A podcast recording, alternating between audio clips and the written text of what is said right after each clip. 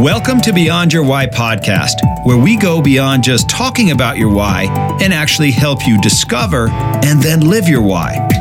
You see, we believe that knowing your why, that driving force behind every decision you make and every action you take, is the essential first step to really knowing yourself.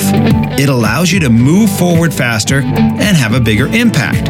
If you're already a fan of the show, then you know that every week we talk about one of the nine whys, and then we introduce you to somebody with that why so you can see how their why is played out in their life. This show will be more powerful for you if you've already discovered your why.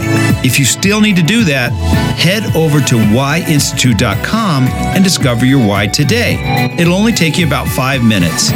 Now, let's meet today's guest. Today, we're going to be talking about the why of challenge. Now, if this is your why, then you live outside the box. You do not believe in the norm or following rules or drawing inside the lines it is far more natural for you to rebel against the stereotypical or classical way of doing things. You aggressively seek unique ways of approaching the world and finding solutions that no one else has considered. You like to create and innovate, especially in game changing ways. You have eccentric friends and eclectic tastes and a large variety of both. You may have diverse interests with little in common with each other. As an entrepreneur, you prefer to create a new market versus serving an existing market. You love to be different, think differently, and challenge virtually anyone or anything that is too rote or conventional. People with your why often accomplish amazing feats. When you say you want to change the world, you actually mean it. Pushing the envelope comes natural to you. Now, today I've got a great guest for you. Her name is Dr. Margaret Rutherford. Now, she is a clinical psychologist. She has practiced for 26 years in Fayetteville, Arkansas, earning the 2009 Arkansas Private Practitioner of the Year Award for her volunteer work at a local free health clinic. She began blogging and podcasting in 2012 to, de- to destigmatize mental illness and educate the public about therapy and treatment.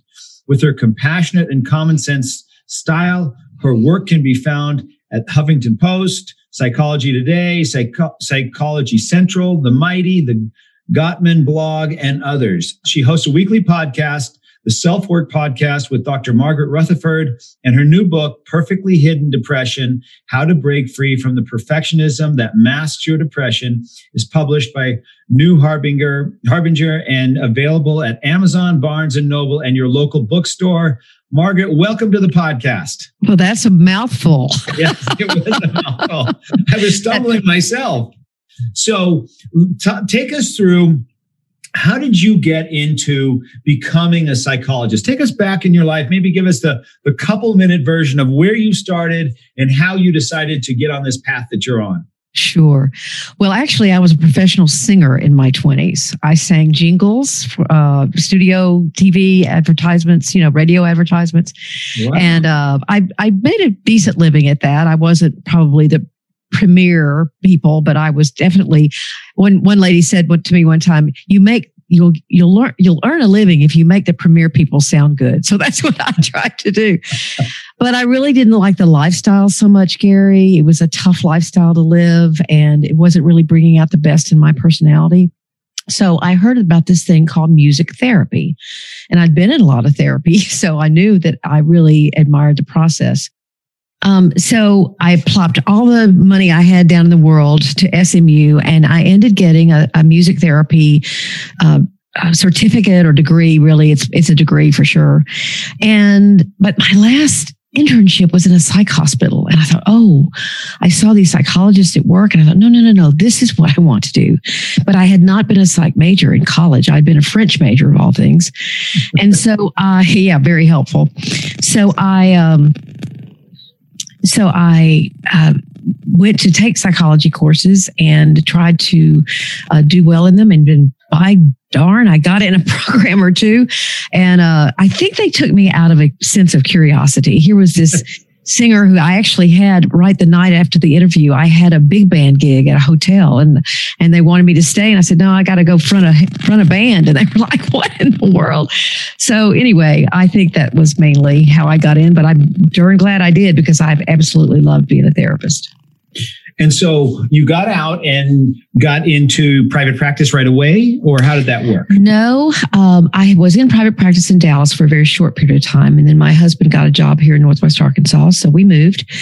And I was just telling the story. In fact, I hadn't told it forever. And I, I uh, interviewed several places when I got here.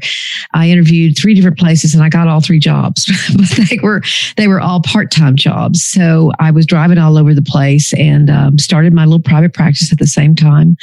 And lo and behold, you know, 27 years later, I'm still here. And so I, I loved this area. I, it was way far behind Dallas as far as acceptability of, of seeking treatment and seeking therapy. So I've tried real hard to address that and, and also to, when I started the blog and then ultimately the podcast, it was really to try to present to people what, what's the therapist sound like? What, what, what do they think like so that perhaps people could listen to that podcast and think, well, now this might be very helpful. Mm-hmm. And I think one of the things it means the most to me is when somebody writes in and says, you know, I'd never considered therapy before, but after hearing self work, I, I think I want to try it out. So I'm very pleased about that.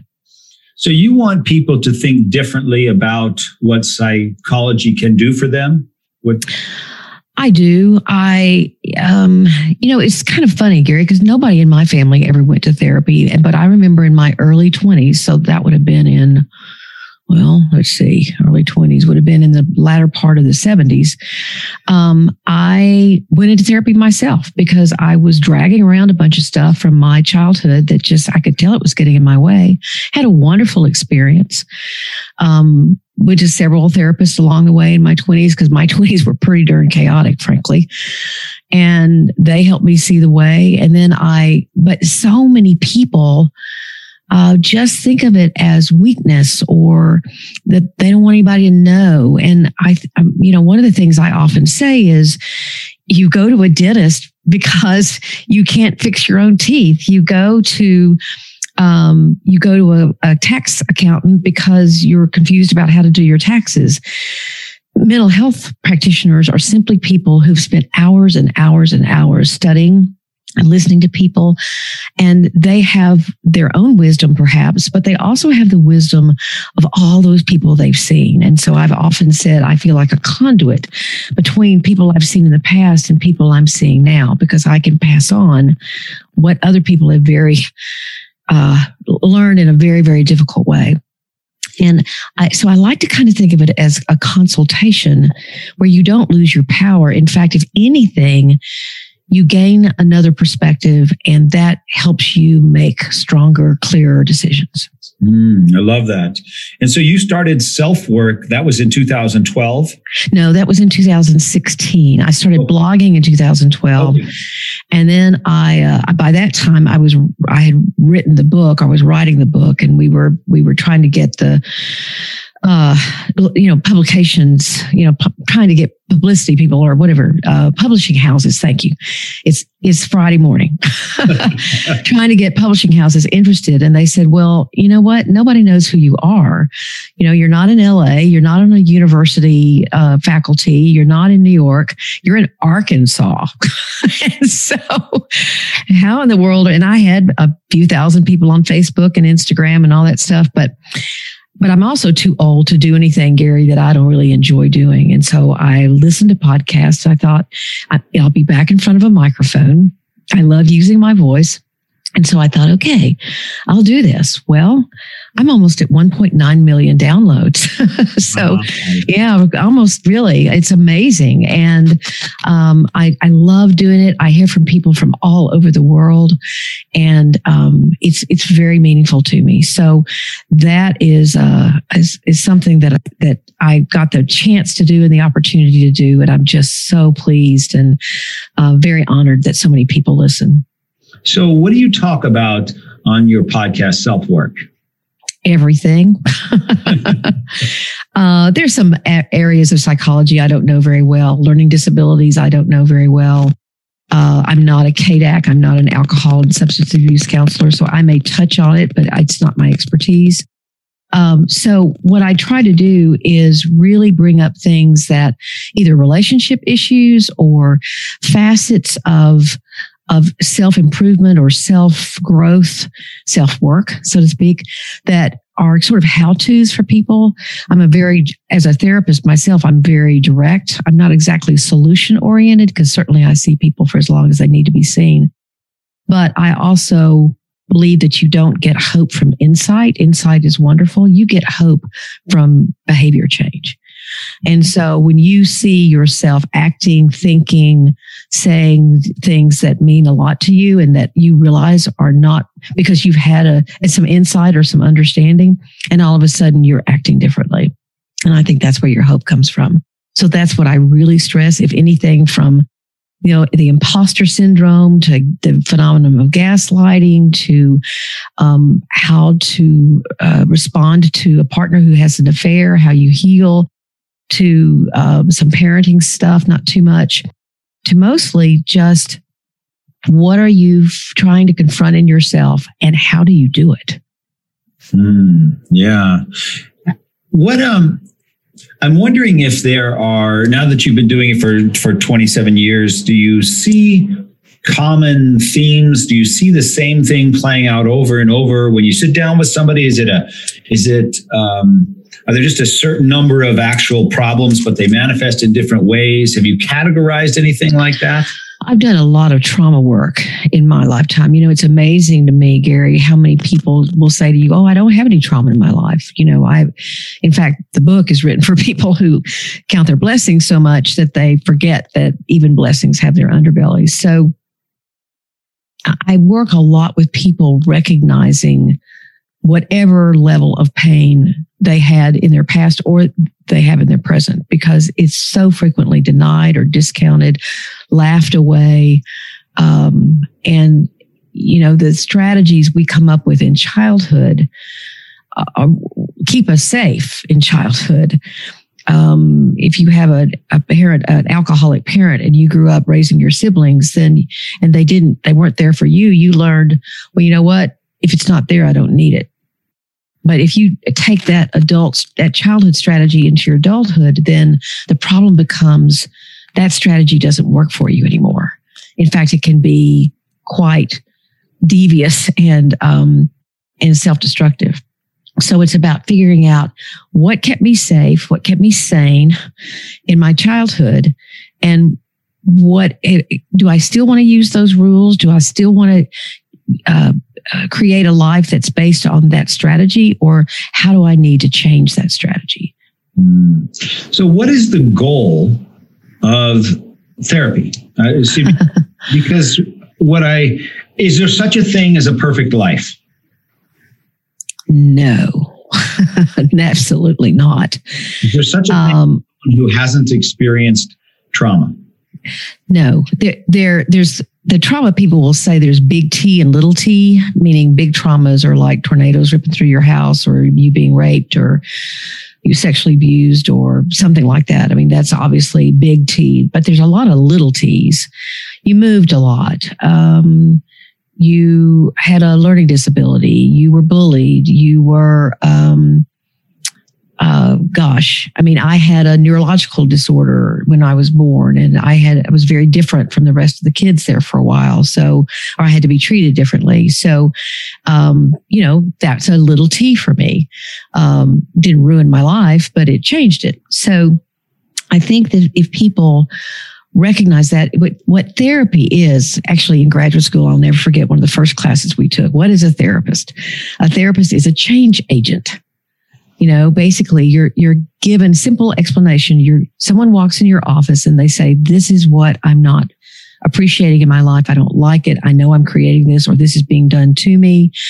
And it's about how do i begin to look for what i have control over and then and then change that behavior whether it's overeating whether it's drinking too much whether it's whether it's never talking about your feelings, uh, being closed off, whether it's not knowing how to make friends, whether it's um, having sexual dysfunction. I mean, there, I mean, there, there's so many problems that we all have um, that it's just about someone sitting in front of you and again pulling from their experience and then trying to help you find your own strengths so that you can address what's going on Now, there's a type of therapy also that is sort of a, it's more in the relationship itself. For example, if you were, um, if you grew up in a home that was really devoid of any kind of intimacy or nurturing, then often the the relationship you have with the therapist, it being very nourishing and nurturing, will sort of help you understand and heal from your own childhood. And then, but the point is that doesn't just happen between the therapist and the client, of course, appropriately, but it also begins, you, you begin to learn how to achieve that or gain that with other people. So a lot of times what, what you're trying to create in a therapeutic relationship, whether it's trust, whether it's, um, revelation of pain, whether it's uh, feeling, claiming your own competence. A lot of people can't even claim their own strengths. But if you can do that in the therapeutic relationship, then the goal is to take that outside of the therapeutic relationship and be able to find people that you can trust and that you can have more enriching, fulfilling relationships with. So, um, therapy is a, is a very complex it's unlike any other relationship you'll have in your life because it's not about you taking care of the therapist, or it shouldn't be. it's yeah. about the therapist being very attuned to you and what you need in the moment and where you're going and where you're telling her or him you want to go. Mm. Do you, um, so what then becomes the goal?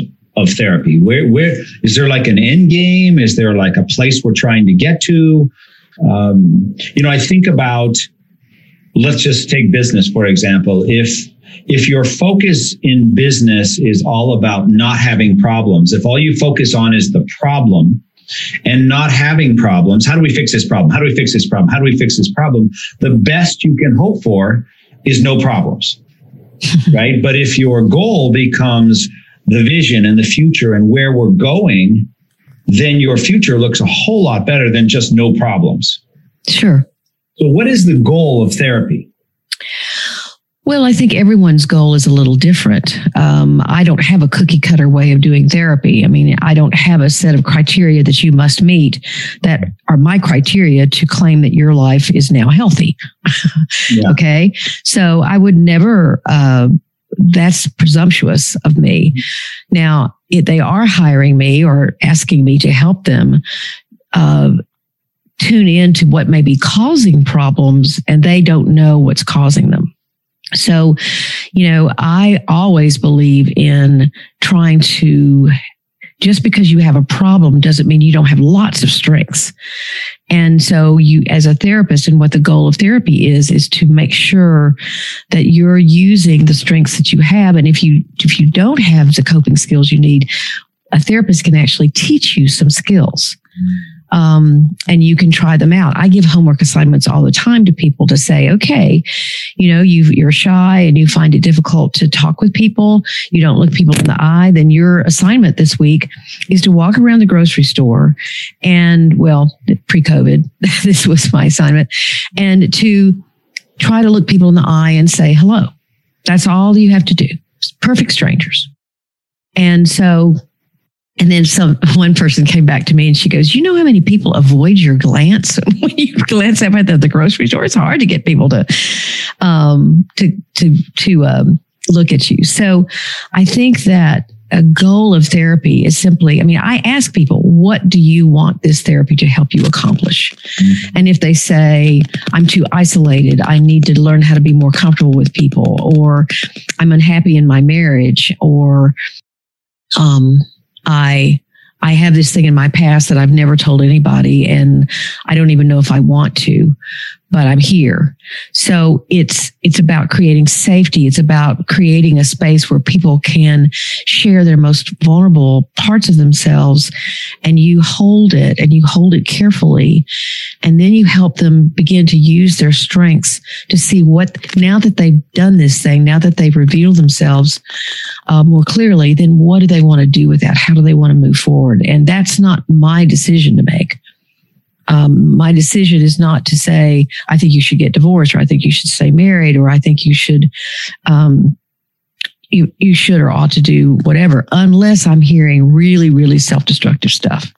Mm-hmm. And if I'm hearing really self destructive stuff, I'll say, well, you know, I'm not sure this is rational on your part. And let's look at that. Let's look at what, let's take this apart and see what's really in your best interest to think or feel and what may, may be destructive for you to do so. Mm-hmm. So it's a, it's a relationship that is different from any other relationship you'll have because it's only about you or it only should be about you. And it's about then the therapist getting out of the way after you've done some of your healing and encouraging you to go out in the world and be more the person that you know you want to be and you can be. And it feels like pretty much everybody could use that. Well, I mean, I'm a therapist because I got, well, I got some bad therapy, but I also got some really good therapy. So I, I'm a firm believer in it. I mean, it's, it's more about, you know, there are people who have actual very severe mental illness, severe chronic depression, severe PTSD, or even moderate PTSD, or eating disorders, or I have panic disorder. I have panic attacks, and I used to be anorexic. So, you know, those are real problems that need real attention and and and techniques to help people handle those kind and to manage their illness. And that's certainly something that mental health professionals do. Mm-hmm. It's not just all life growth stuff, you know, but there are also many people who don't really experience the that don't fit a criteria for true clinical uh, diagnoses, but are struggling. So, um, you know, not creating the life or being very down on themselves about the life they have created, or, or again, some things can be happening to them, like um, if you're getting, uh, if you're a part of domestic violence, then sometimes, you know, you have to see it for what it is first.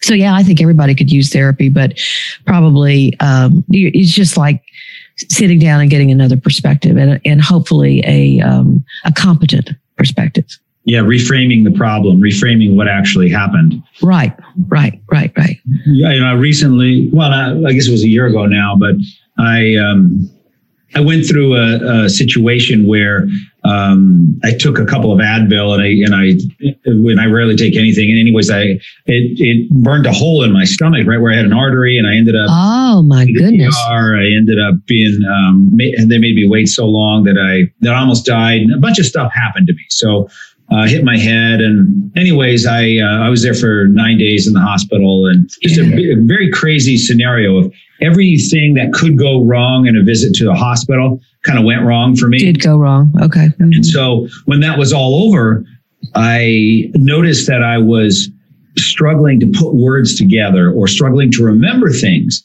And so I had a friend who who's um, knew this guy who was the world's expert on post ICU syndrome, which I'd never yes. even heard of.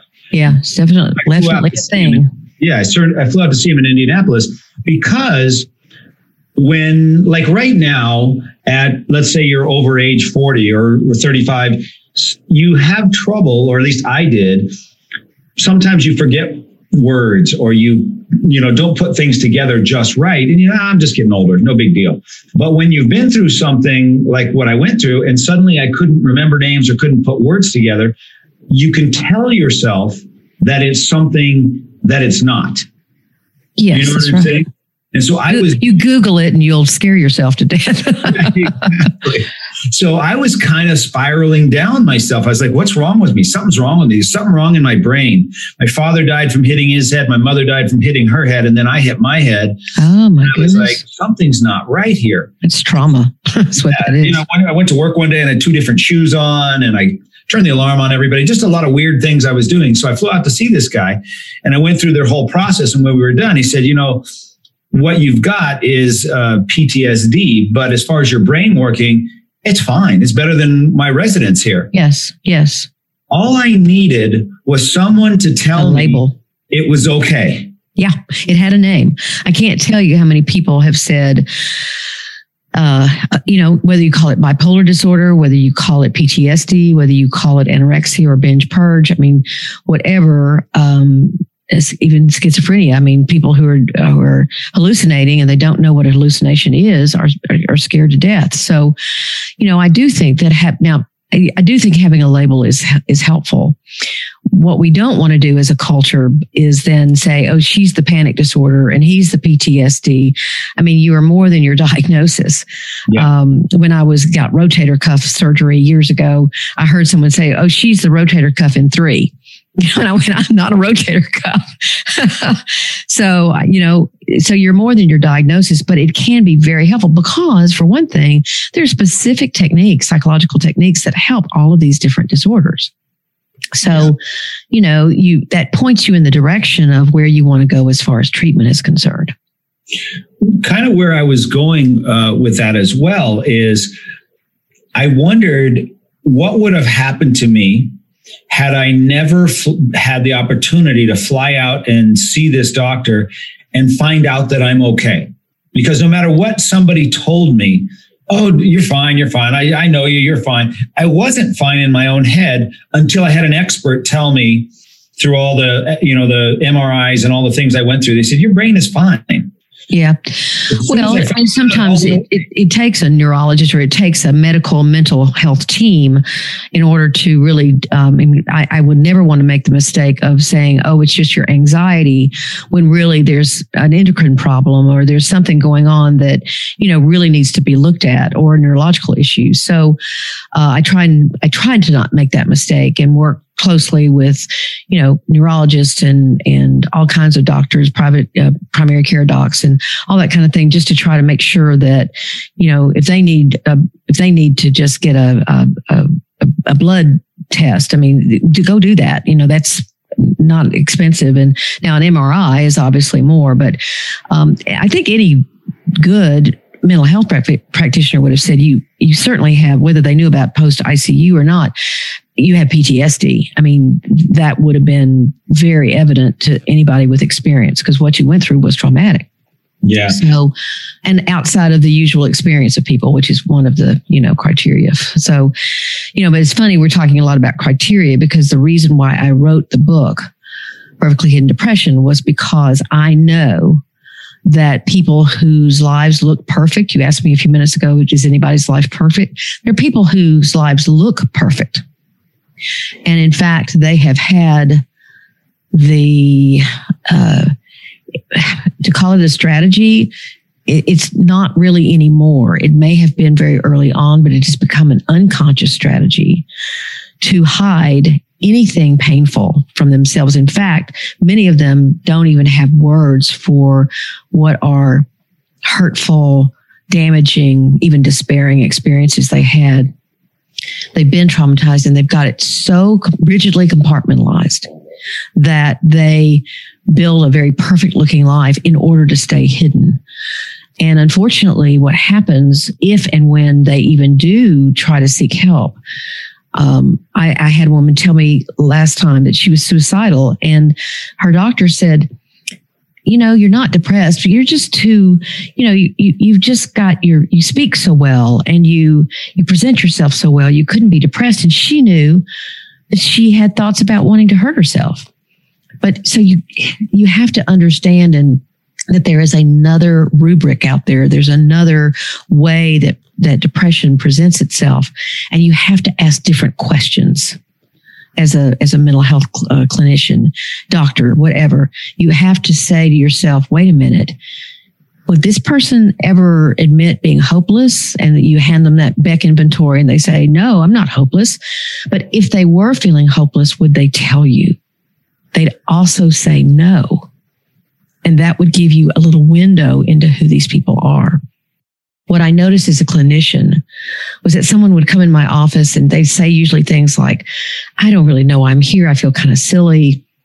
And then I'd ask them questions about things and maybe in the next session, they really wouldn't say much had happened to them. And then the next sessions, they say, you know, when you ask me about sexual abuse, I did, I don't really think this is important, but, you know, I was raped the week before I went to college. This is a true story. And she was smiling as she said it. Um, and she said, you know, I've just never given it much. It was, you know, I just let it go. I never told anybody. But interestingly enough, all her relationships, she had not only had binge purge disorder, but all her relationships were incredibly superficial because at that point in her life, and there were some other things in her childhood, she had just cut herself off from pain. Just not going to feel it, not going to go there. And yet, also, a lot of these people that I'm trying to reach have these inner, incredibly critical voices, very shameful voices, fueling their perfectionism you know, there's nothing wrong with constructive perfectionism, trying your best. I mean, I'm sure you're a perfectionist. You have really worked very hard on all this stuff, or you you have some perfectionistic tendencies. So do I. But, you know, when it becomes destructive, it's when it's fueled not by desire and a, a, sense of wanting to learn and be curious, but by shame. I must do this perfectly. I must meet everybody's expectations or I have no value. I must accomplish this or I'm worth, worthless human being. And often those voices are voices that you heard as a child that were screamed at you or that you came to think of yourself as someone who was only uh, only admired for your accomplishment. Or again you like we said before you grew up in one of those homes that you weren't allowed to say you were sad or angry. There are lots of ways to get to rome sort of but um, I know that people are are killing themselves. I'm sure all of us, all anybody who's listening, knows someone who killed themselves, and everybody goes, well, I just saw him two weeks ago and he looked fine. Or she just raised $100,000 for this local nonprofit and she looked great, you know? And so it's these people that are wandering around with this inner loneliness and despair because they don't truly connect with anybody. Nobody really knows who they are. And those are the people that I'm so worried about.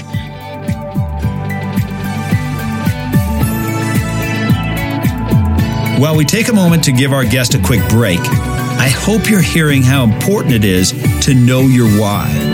If you're ready to put an end to your frustration and unlock the code to your personal and business success, then after the show, make sure to head to whyinstitute.com and discover your why today. It only takes about five minutes. Let's get back to the show. So I'm really confused. Ah, okay. I'm, I'm more confused than I than not confused in that it feels like every one must be messed up then. There must not be anybody no. who is normal. And I don't even know what normal is now because if you're a perfectionist, you must have had a problem with something. If you're not a perfectionist, you must have had a problem with something. So it's all like no matter what somebody, what what activity or whatever direction they go, there must be something that caused that. That was a problem in their life that they're overcoming with this. So how do you find normal? What is normal? What, what am I looking for?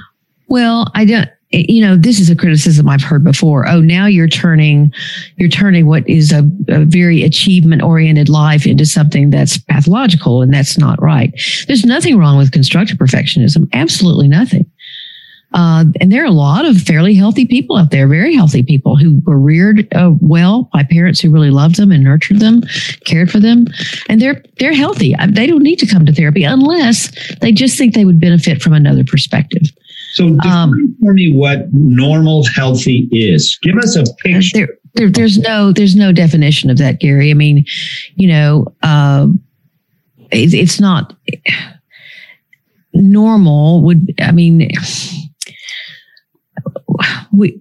Mm, normal, I think, is a word that in mental health would best be uh, would best be stated or defined as probably a fair amount of stability mental stability emotional stability spiritual stability um, and it doesn't really matter how much money you have in the bank but are are the sort of the leg if you're sitting on a on a, on a stool and the all of your legs of that stool are fairly you know you sturdy and stable then there's no i mean your, your mental health is good uh, Is there such a thing?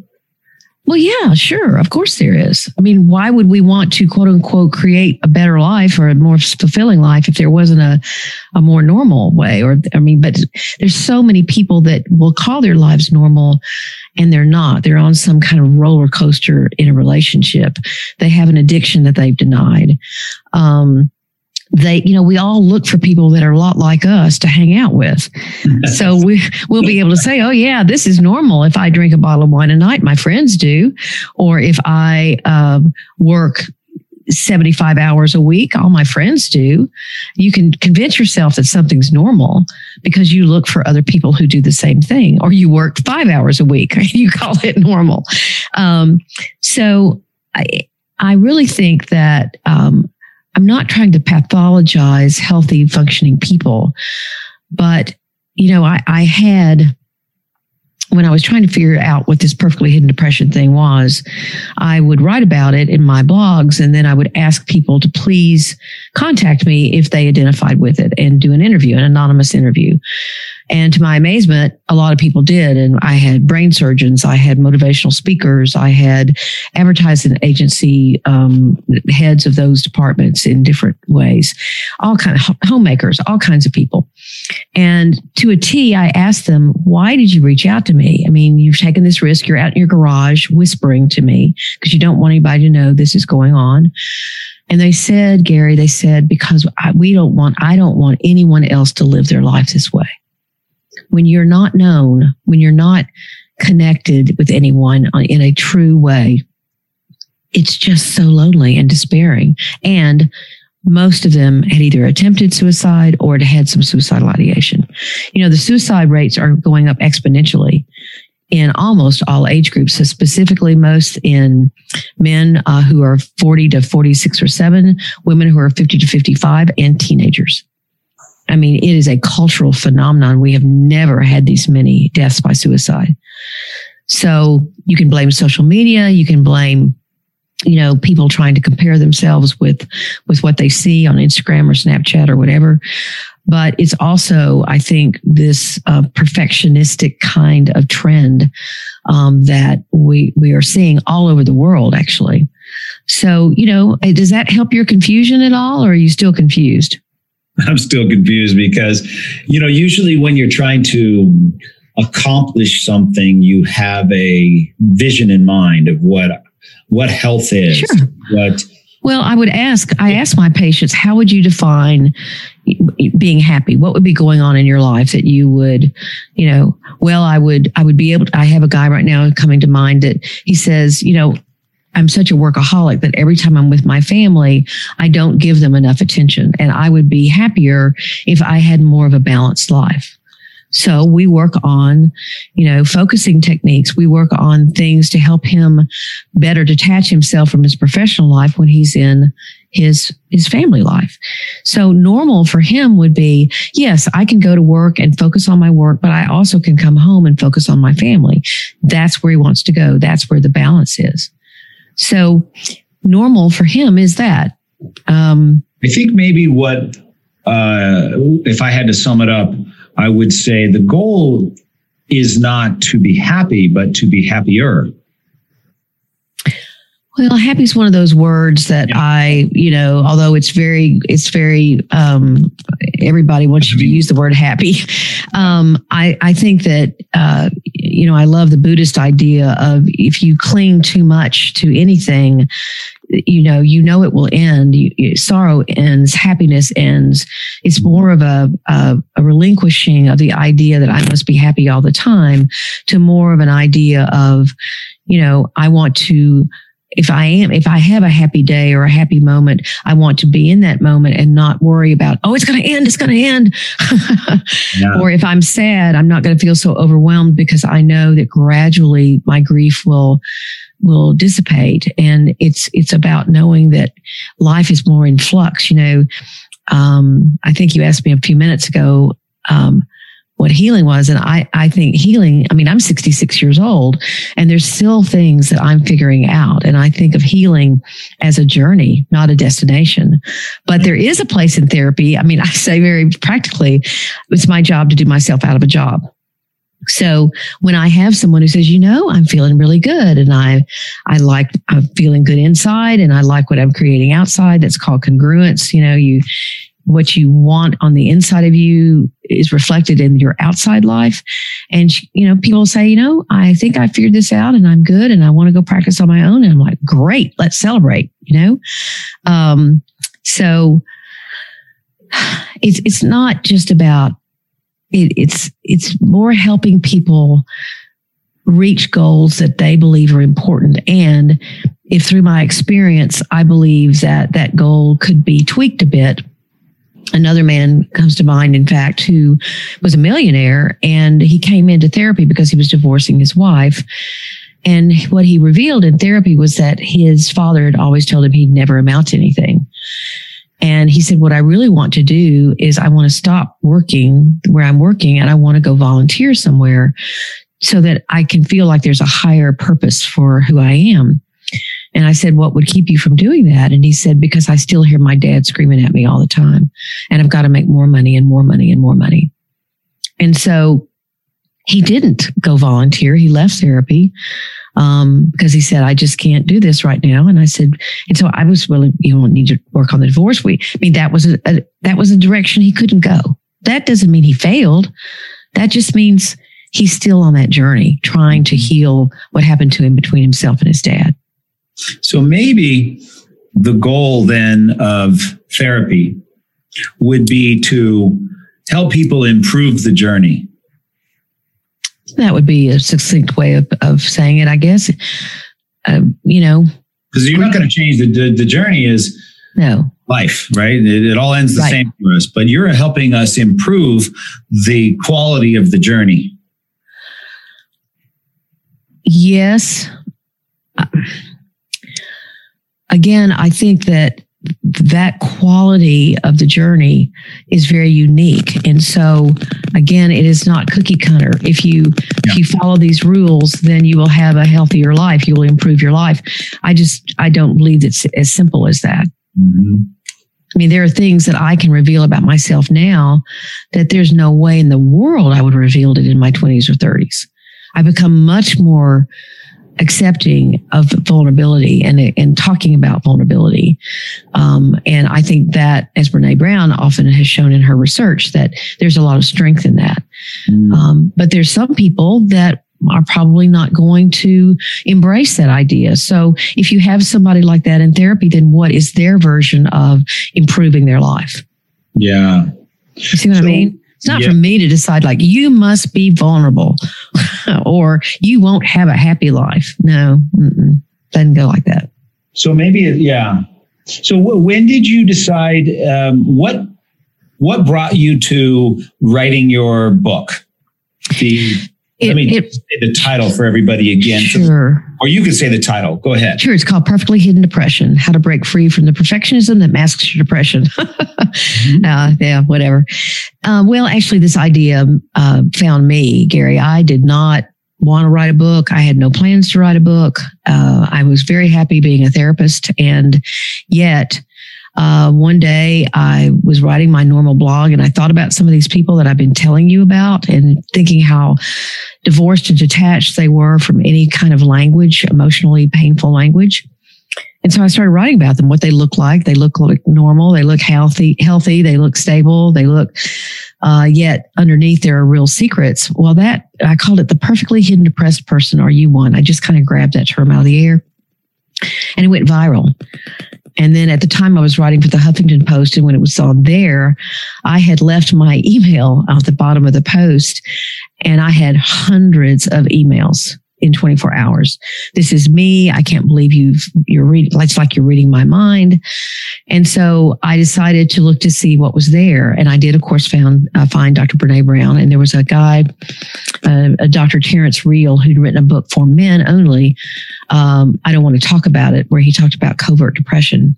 But nowhere in the popular literature did I find this distinct connection between perfectionism, destructive perfectionism, I should make more clear, and depression and even suicidality. It's in the research. It's called socially prescribed perfectionism in the research, where you're constantly trying to meet the um, the expectations of other people constantly. It's like the better you do or the better you are, the better you should be. So you're always, you know, trying to create more, create uh, better, create, make more money, make, uh, meet the expectations, meet the goals of everybody else. So, um, I saw that and I thought, okay. And, you know, I had some encouragement. You ought to write this book. Oh, you know, and sure enough, I did. And I got encouragement from my family and some of my blogger friends. And so I wrote the book. Um, and it was published in November of 2019. So, um, thank you. Thank you. I, I, it has over 60 exercises in it that are drawn directly from my therapeutic practice to try to help people who are, they might call themselves control freaks. They probably don't call themselves perfectionists, but there's something about that they know in their gut that something's wrong. You know, they're trying to figure out what, why, why they need so much control and why they can't talk about their painful emotions. And, why they hear this shame and self criticism all the time. And so, uh, you know, as I wrote about those people, I, I guess so many people, other people have decided, you know, I identify with that as well. Mm, I love that. Well, um, thank you so much um, welcome. being here today. It's been great talking to you. It's been fascinating learning about what you're doing, Margaret. And, um, I, I'm sure you're making a huge difference for so many people that you've been able to bring your message, bring what you do to many, many more people using uh, the internet, which has been been awesome. I'm sure. Well, I think to to your point that I I think I was in a particularly rebellious mood the, the day I filled out your your questionnaire, and and there is part of me that likes to challenge things, and certainly the book is a challenge yeah. to the mental health profession to say we've got to wake up, yeah. we've got to realize that there's this um, uh, syndrome of behaviors that if you see them fitting together, then you need to question more.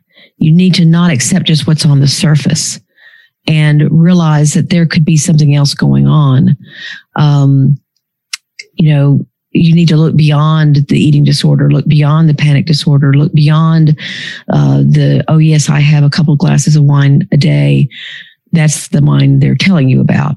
So you, you have to do, can they talk about their pain? Can they talk about, do they talk about I, it's like I just can't stop. Do they use phrases that indicate that they are destructively perfectionistic?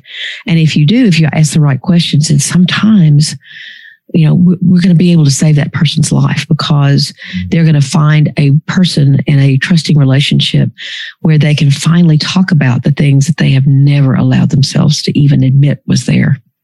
Mm, yeah. So if people are listening and they want to get a hold of you, sure. how should they connect with you?